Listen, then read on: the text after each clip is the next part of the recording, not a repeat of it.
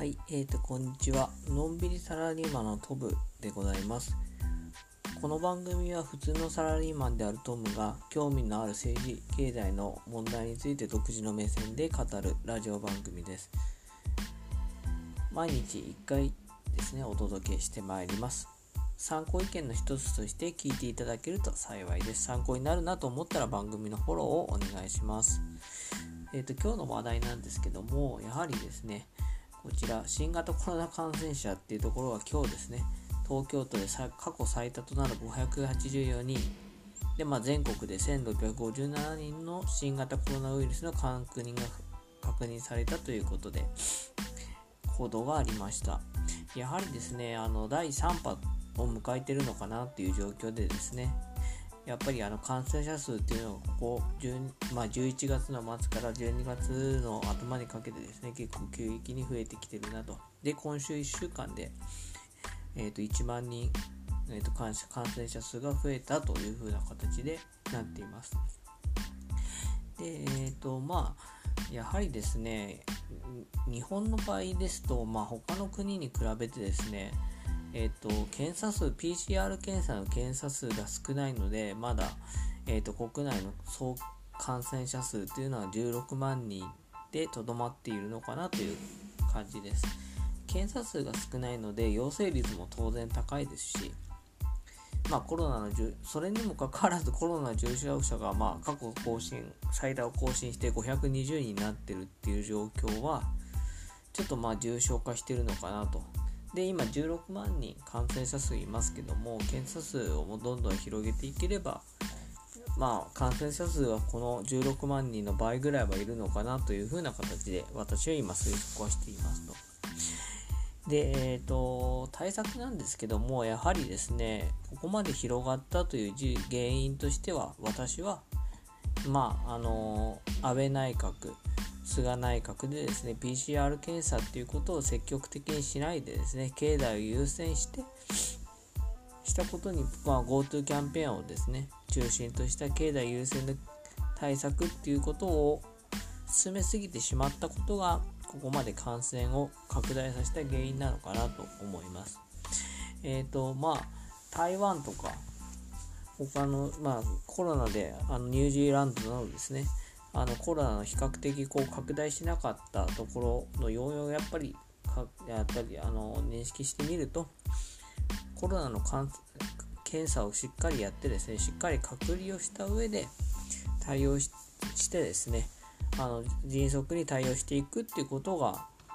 しっかりできていた国なのかなという認識がありますと。やはりですね、菅内閣の対応ですね、安倍内閣もそうなんですけども、批判することしかないかなということを認識しています。やはりですね、命、生活、経済というものをですね、ちゃんと優先づけてやればですね、まず PCR 検査でですね、私はちゃんと、陽性の方はですね、きっちり隔離をしてですね、治療に専念をしていただくっていったことが大事なのかなと。で、ちゃんと陰性なら陰性でしっかり社会に貢献してもらえばいいだけであって、ちゃんと国民にですね、しっかり検査を義務付けた上で、体調が万全な状態で経済を活性化していく方向性にいくっていうのが一番いいのかなと。でですね、ちゃんと申請化していない状況の中で GoTo キャンペーンをやるというのは、ちょっと言葉にならないなっていう感じですね。ドイツもですね、一部ではですね、ロックダウンするなどですね、経済を止めてまでしっかり感染症対策をしてるんですけど、日本は全くこういった経済を優先するあまり、沈めるとマスクをすればいいとか、ソーシャルディスタンスをすればいいという不十分な対策のままで進んでいるのかなという印象が私はしますと。確かに経済を止めてはいけないんですけども、あまりにも国民側に負担を求めすぎているのかなという気がしますと。あとは政府の援助ですよね。例えば航空業界とか飲食業界、すごい解雇はされたりとかですね、仕事なくなったり休養になったりっていう人はいるんですけども、そういったところに対する賃金の支給ですとか、あとは介護関係者に対するその賃金の手当を上げるとか、そういったことをですね全くやらない、自分たちの利権のためにですわね、GoTo キャンペーンもグルナミの会長から献金をもらってたとかっていうのはありますけども、そういったところのその利権まみれの景気刺激策は積極的にやるけども、国民一人一人を救うためのお金を使わないっていうことがもう明らかにもう鮮明すぎるので、もう糾弾する以外にないかなと、早く自民党政権終わってほしいかなと。でさらに言うと、東北大震災2011年の時にあったんですけども、その時の民主党と自民党の対応も全く違ってですね、民主党の場合はですね確かに批判されることが多いんですけども、国会延長してですね、震災関連に関する法案ですよね、答弁っていうのをきっちりやりましたと。で東北大震災の時は自民党は国会の延長を拒否しています。やはりですね、今回の臨時国会も、延長を拒否したわけですね。ということはやっぱり国民に良くするための審議などには全くしないと。で今なんでやらないのかなって考えてみると、学術問題で菅総理が批判されたりですね、安倍前総理がですね桜を見る会で特捜部から聴取をされると、そういったところを説明する必要がある。自民党の汚点を攻撃されるのは嫌だから国会を閉めるのかなしか思えません。さらに臨時国会ですね落とした後にわざわざ菅総理が記者会見をして、一人世帯親に5万円の支給で、さらに子ども一人一人ですね3万円の支給ということで、これも非常に少ない景気対策なのかなと、しょぼいなということが言えますと。で確かに雇用調整助成金などはですね延長したこと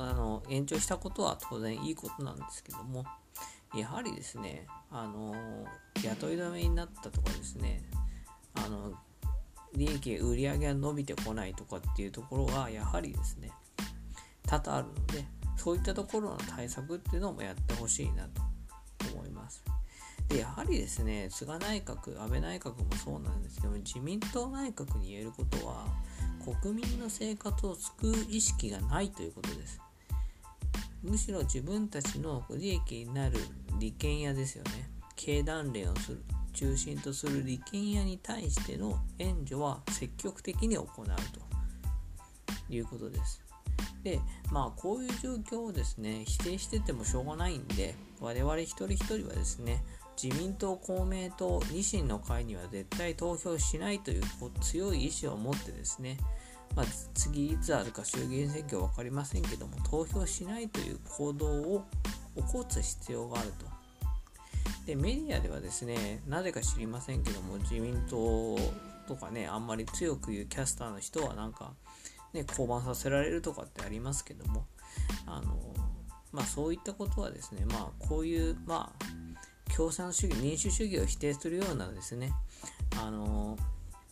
自民党はですね我々にとって利益になりませんので、とりあえずは自民党を追い出すと。でおそらく代替勢力はないんですけども、自民党の継続は我々の命を削ぐと私は思いますので、次の衆議院選挙はですね自民公明維新の選挙には投票しないでですね、あなたたちの政策は間違っていたということをですね明確な意思でですね示したいなと思います。はい、今日の話は以上になります。はい、参考になるなと思ったらですね番組のフォローをお願いします。